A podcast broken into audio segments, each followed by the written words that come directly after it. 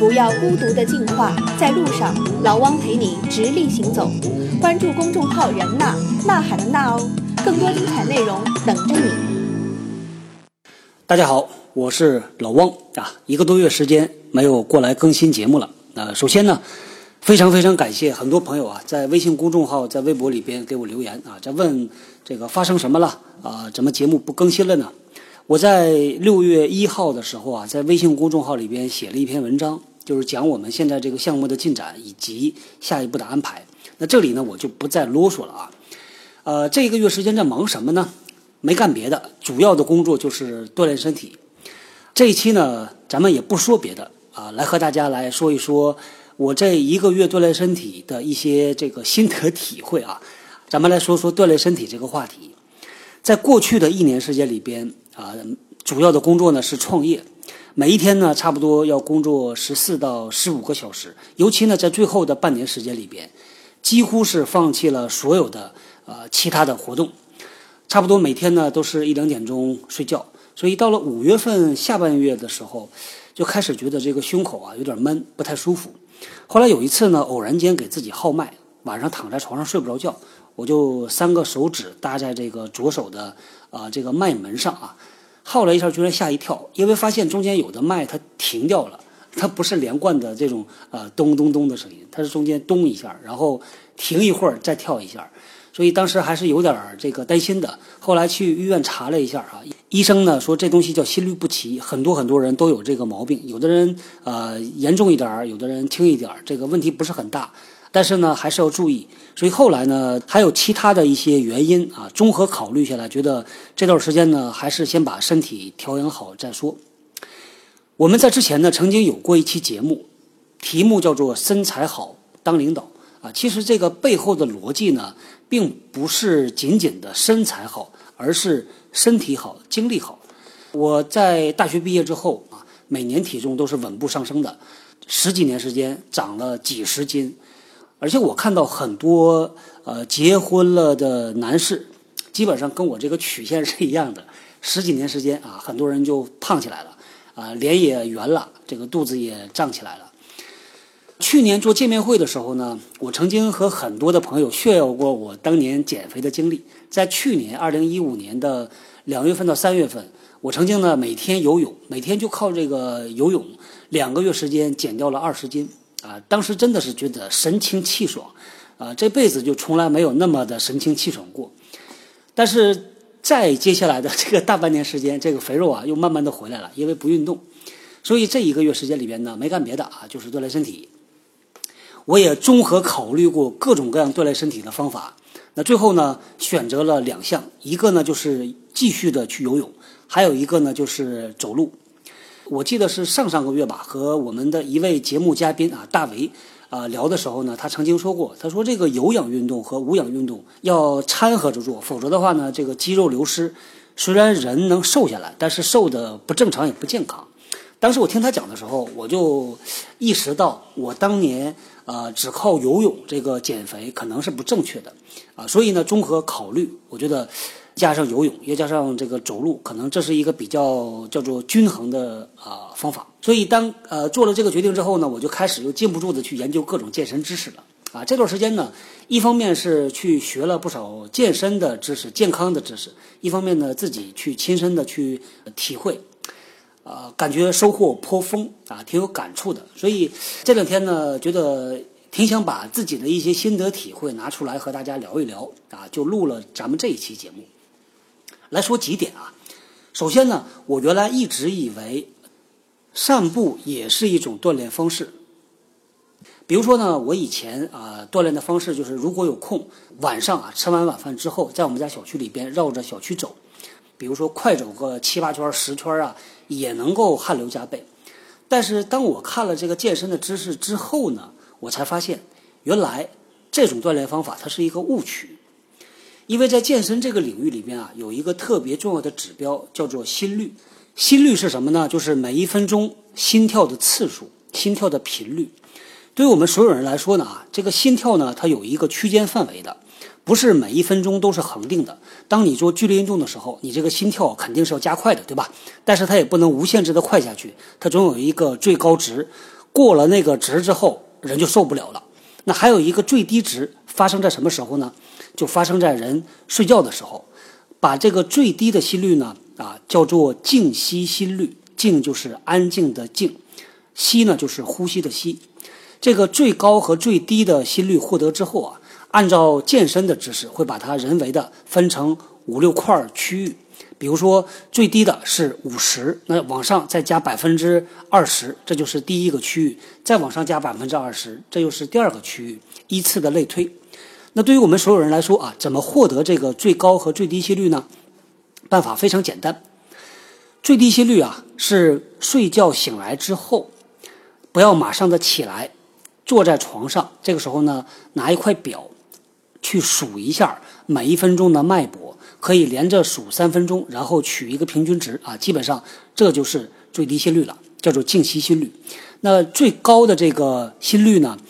往往是通过尝试做那种最激烈的运动。如果用他们现在这个推荐的方法是这样做啊，就是你找一个长长的坡道，可能啊有个三五百米，然后呢你从坡底用力向坡顶跑，用最大的速度往上跑，跑十分钟以后，这个时候马上来测你的心跳。往往呢这就是一个人的最高心率。当然了，这里一定要提醒一下我们听节目的朋友，如果呢你平时运动量不大的话。不经常做这种激烈运动啊，千万不要用这种办法来测最高心率啊，因为非常的危险。怎么做呢？呃，这里呢有一个公式推荐给大家，你可以简单的去估算一下自己的最高心率。这个公式呢就是用二百二十这个数字减去你的年龄，得到的这个数字呢就是你理论上的最高心率。比如说，如果你是三十岁的话，二百二十减三十等于一百九十，对吧？那这个一百九十意味着就是你呃最大程度你的心跳是一分钟一百九十下。如果你想让你的锻炼有效果的话呢，就需要在你整个这个锻炼过程里边，前面有热身，对吧？后边有放松，那中间有一段呢，需要让你的心率保持在最大心率的百分之六十到七十，持续三十分钟以上。举个例子，比如说刚才提到。如果是一个三十岁的健康人，他的最大心率是一百九十，那百分之六十的最大心率就是一百一十四下。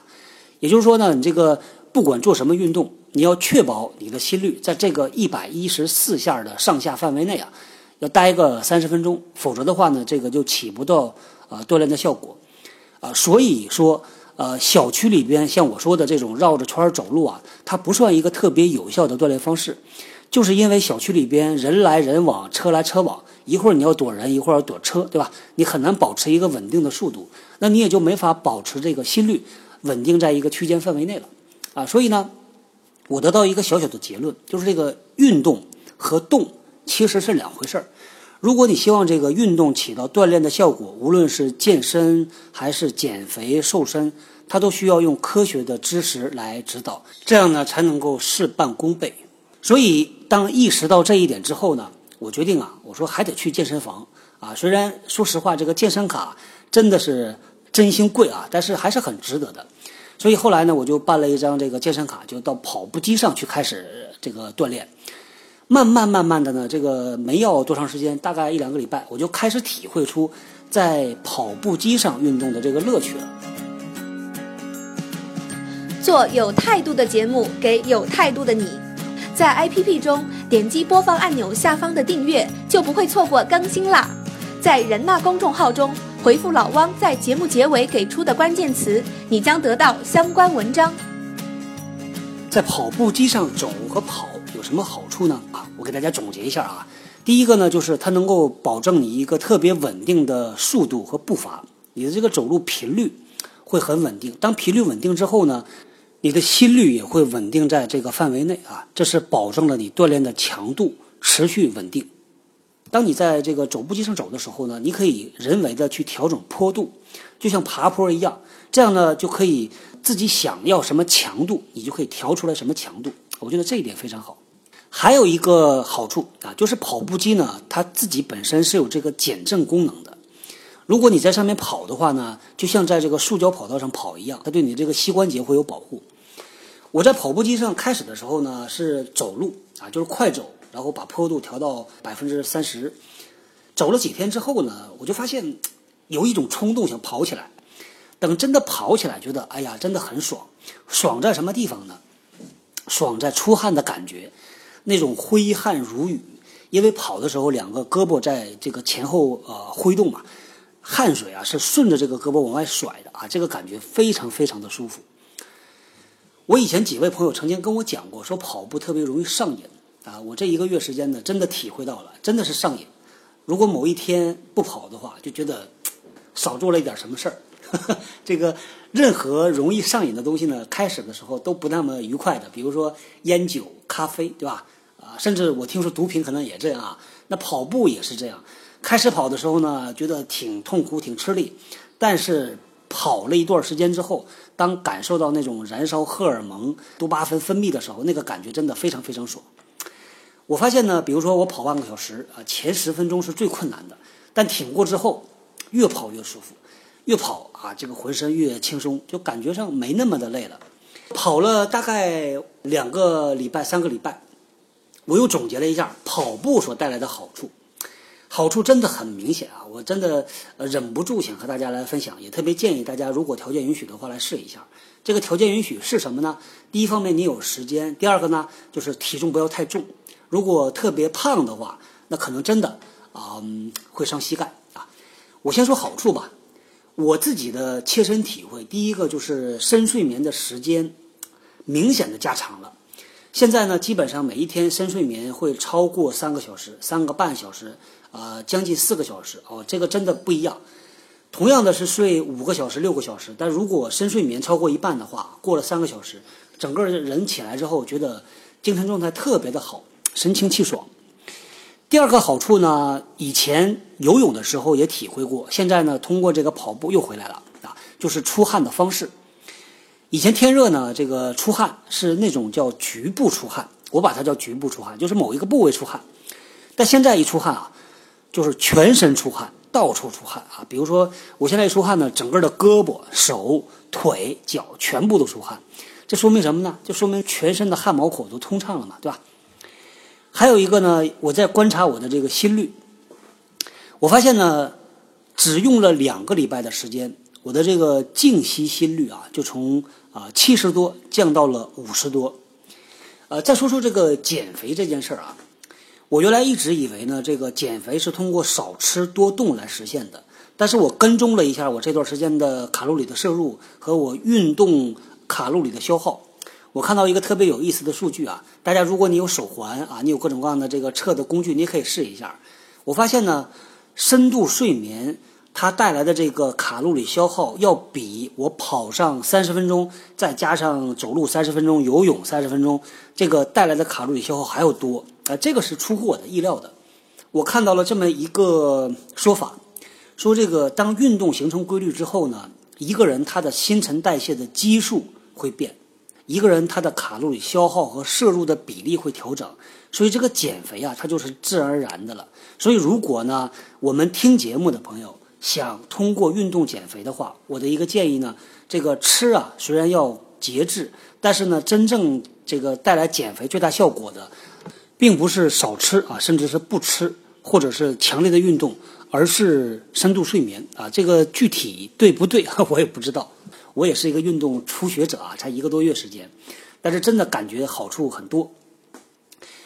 我自己呢属于那种工具控啊，我是非常坚信“工欲善其事，必先利其器”。所以这一个月锻炼下来呢，我也不断的在收集各种知识，不断的在呃收集各种工具。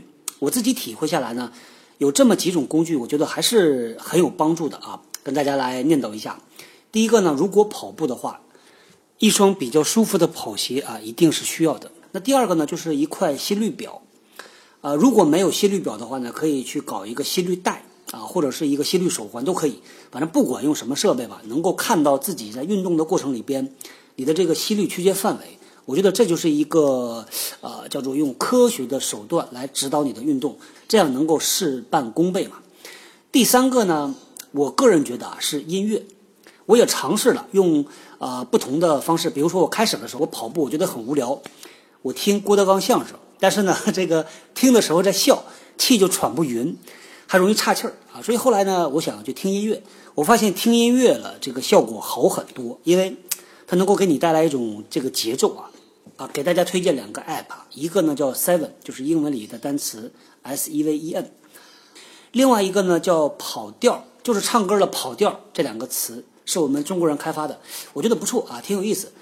如果你跑步的时候呢，你带着你的手机，它会记录你这个摆臂的频率，然后它会自动的去调整你放的这个歌的频率啊。我觉得这一点特别的有意思，时快时慢，它那个鼓点啊会跟着你跑步的频率调整。我试了一下，我觉得挺好玩的，而且确实挺有效的啊。所以给大家推荐啊这么几个工具。在以前的节目呢，我曾经和大家推荐过一个三三三原则啊，就是说每个礼拜。至少要运动三天，每天的运动时间呢不少于三十分钟，每一次运动啊保持心跳在一百三十次每分钟左右啊，这是所谓的三三三原则。我到今天呢，我才终于理解了这个第三个三的标准，就是为什么是每分钟跳一百三十次，因为这个差不多就是一个二十五岁到四十岁左右的人。啊，他的最大心率的百分之六十到七十左右，啊，终于理解了啊，这个背后是有一个科学道理的。在之前节目呢，我们也提到过，呃，很多朋友啊，在上班的时候觉得很累嘛，对吧？有所谓的职业倦怠，觉得无聊啊，觉得疲倦。那这个职业倦怠有很多的解决办法，在我们以前的节目提到过。但是我个人觉得呢，一个最好的办法就是运动。我一直坚信呐。精神和身体是相互作用的，通过运动可以由外至内的去改变一个人的精神状态，改变一个人整体他的精气神啊。所以呢，我觉得职业上遇到了一些障碍啊，遇到了一些疲倦，你可以很简单的通过运动的办法来解决，而且这会形成一个正向的循环。当精神面貌变好了之后，那你的工作也会为此受益的。最近这段时间呢，有的时候也看一看电视啊，看到电视里边有各种各样减肥药的广告啊，看到那种什么啊，吃午饭的时候吃一粒啊，然后啊多少天啊减掉多少重量，我觉得这些啊都是扯淡。最好的减肥药就是运动，就是汗水；最好的安眠药也是汗水。老话不是讲的很好嘛，叫做求人还不如求己。无论是身体的形状，还是你的心理状态，都不啊符合你的预期，让自己不满意啊。这个时候呢，就不要去借助外力、借助外物来人为的刀削斧砍去改变它。那可以很简单的靠自己运动自己的肢体，由外向内的来改变它啊。这是我这段时间的一个非常深刻的体会。不想要，你就得不到。老汪和喜马拉雅联合推出的喜见轻课，碎片的知识，系统的学，你认真，老汪也会认真的。在人纳公众号中分别回复“助手”和“活动”两个词，我们线上线下保持同步。我们很多人呢，可能有这种感觉啊，就是上了一天的班儿，你到了家之后呢，感觉一点点力气都没有了，啊，就想躺在那儿看看书，啊，看看 iPad。但是如果你回顾这一天的话，你说有多大的运动量吗？其实也没有，对吧？就是坐了一天的办公室啊，或者开了一天的会而已。动的呢是你的脑子，动的是你的嘴巴。所以我把这种累呢，我把它叫做心累，而不是身体累。但是我们很多人回家之后所选择的这个休息方式，恰恰是让身体休息。这个心累靠休息身体，我认为啊是缓解不过来的。其实你看啊，这个对于体力劳动者吧，如果他工作一天啊，这个运动量非常大，比如说送快递，他感觉的那个累，是因为身体里积累了大量的乳酸。这种身体累呢，那你的休息方式就是让身体休息下来，对吧？比如说睡觉，你把乳酸可以排掉。但是如果不是身体累，而是大脑疲劳，而是心累的话，那这个时候让身体休息，我觉得效果一定不好。工作一整天。你的大脑皮层啊是非常兴奋的，非常活跃的，身体呢恰恰相反，是处于一个叫做低兴奋状态。所以这种状态下的疲劳呢，我把它起了一个名字，叫做身心不同步。所以如果你处在这种身心不同步的疲劳状态下啊，我有一个建议，恢复的最好方法就是让身心同步起来。答案是什么呢？就是我们谈了这么长时间的运动。所以列宁曾经说过啊，说不会休息就不会工作。我以前呢有一位老板啊，我很佩服他，他每天都坚持游泳。五十多岁的人了，这个我们以前开会开整整一天的会，往往开到下午的时候呢，会议室里的空气又不太好，我们很多人呢都是已经都不行了啊，晕头转向的了。但是我发现我们老板脑子一直转的比我们快，所以真的是锻炼呢，虽然不是必须的，但是如果想获得职业的持续成功，我觉得锻炼一定是必须的。我在这个我的微信运动里边啊，有好多好多人，每一天呢，他的走路的步数是超过两万步到三万步的，这让我觉得非常佩服。我都想不出来啊，他这一天怎么样能够走到三万步？我在健身房里边跑一个小时，我才能够跑一万多步，再加上平时的走路，也就是一万两千多步。但是你想，人家要上一天的班儿，还能够走两万步，我觉得很难。我以前上课的时候呢，呃，习惯于满场乱走。我上一天的课，我曾经做过一个统计啊，大概是七千到九千步左右。所以我真的很佩服每一天能够抽空走到一万步以上的人，甚至走到两万步、三万步的人，非常非常的佩服。呃，前段时间我在看这个资料的时候呢，看到了有一个种子法则，是我们中国的两位医生，一个是南昌大学，一位是北京大学呃人民医院的两位姓胡的医生提出来的。结合我自己的这个体会啊，我觉得人家说的非常的有道理啊。他说的这个种子法则呢，就是用了呃英文的种子 S E E D seed 这个单词来描述健康的四个要素，分别是什么呢？第一个 S。代表的是睡眠，叫做 sleep。第二个呢是情绪，emotion。第三个呢运动，exercise。第四个呢饮食，diet。这四个单词组合起来，就把一个人如果你想保持健康的话，四个都要注意的方面啊，他都给你列出来。我觉得讲的非常非常好。第一个睡眠呢，就是合理的睡眠，不要睡得太多，不要睡得太少，讲究睡眠质量。睡眠质量关键在于深度睡眠啊，所以我特别建议大家搞一个小设备来监测一下自己的呃深度睡眠的质量。第二个呢，就是情绪法则，情绪稳定，心态平和。说实话，我知道很多人上班这个情绪是最难搞定的，对吧？因为很多时候各种各样的外部的同事的老板、客户的原因，会让你情绪非常不爽。但是呢，咱们说一个鸡汤文章里面经常讲的啊。我们每一个人呐，能决定的事儿不多，自己的情绪应该算作其中一个。如果连自己的情绪都决定不了的话，那真的就没什么可以管控自己的了。完全自己的这个喜怒哀乐是掌握在别人手里边的啊。虽然呢，这算是一个鸡汤的说法，但是我还是挺认同的。我觉得人家说的有道理。管理自己，先从管理自己的情绪入手。好，这个不说了啊。第三个呢，叫做运动法则。这个运动法则呢，我建议大家可以尝试这个三三三法则。第四个呢，就是饮食。我这一个月我坚持做到了几点。第一个呢，过虚不食。虚食啊，在中国的十二个时辰里边，就是晚上八点钟，也就意味着呢，过了晚上八点，我就不再吃东西了，不管是什么东西，我都不吃了。另外一点，我尝试做的就是不喝加人工糖的饮料。啊，比如说现在的很多果汁啊，里边都会放糖的，否则的话口感不好，对吧？所以我现在呢，我哪怕喝果汁，我也会问一下，我说这里边加不加糖？酸不怕，苦不怕，但是甜就不要了。所以这是在饮食上面啊，我给自己定的这么几条规矩。还有一个就是饭量，我发现呢，当真正跑步起来之后啊，因为在跑的全过程里边，人的这个身体肌肉是绷紧的，这个肚皮其实也是绷紧的，所以我发现呢，好像饭量变少了。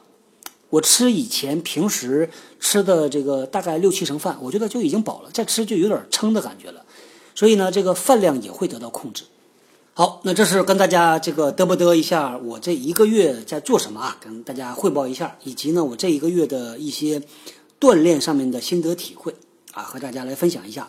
作为一个初学者啊，我相信呢，这里边我提到的很多的方法原则，可能不是正确的，也可能不是最好的。啊，作为一个 初学者，我把我最新鲜的这个体会拿出来和大家分享啊。同样的，分享给那些初学者，还有那些没有开始运动的朋友。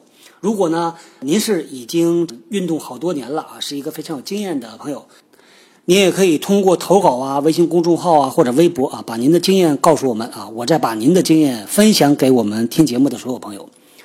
在五月份的时候呢，我在喜马拉雅平台上放了一门课程啊，这个题目叫做“你真的会招人吗？”主要面对的是企业里边有招聘责任的团队的主管或者是 HR。一个多月时间过去了啊，我看了一下这个平台上有超过一千两百多位朋友啊学习了这个课程。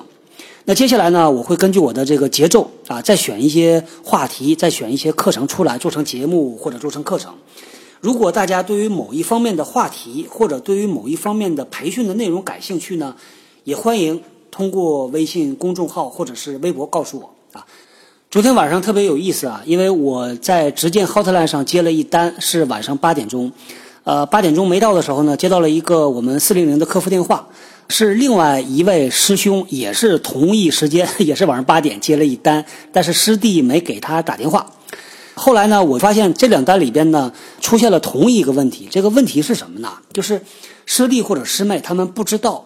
啊，需要进到我们的直见 Hotline 里边去点一个按钮去发起这个呼叫，啊，所以呢，我借助这一期节目啊，我再提醒一下，在我们直见 Hotline 里边啊，如果您约了某一位师兄或者师姐，到了这个约定的时间的时候呢，您需要再进入到直见 Hotline 里边去啊，你看到有一个待约谈的这个约会吧，进去之后呢，有一个按钮，你点了按钮。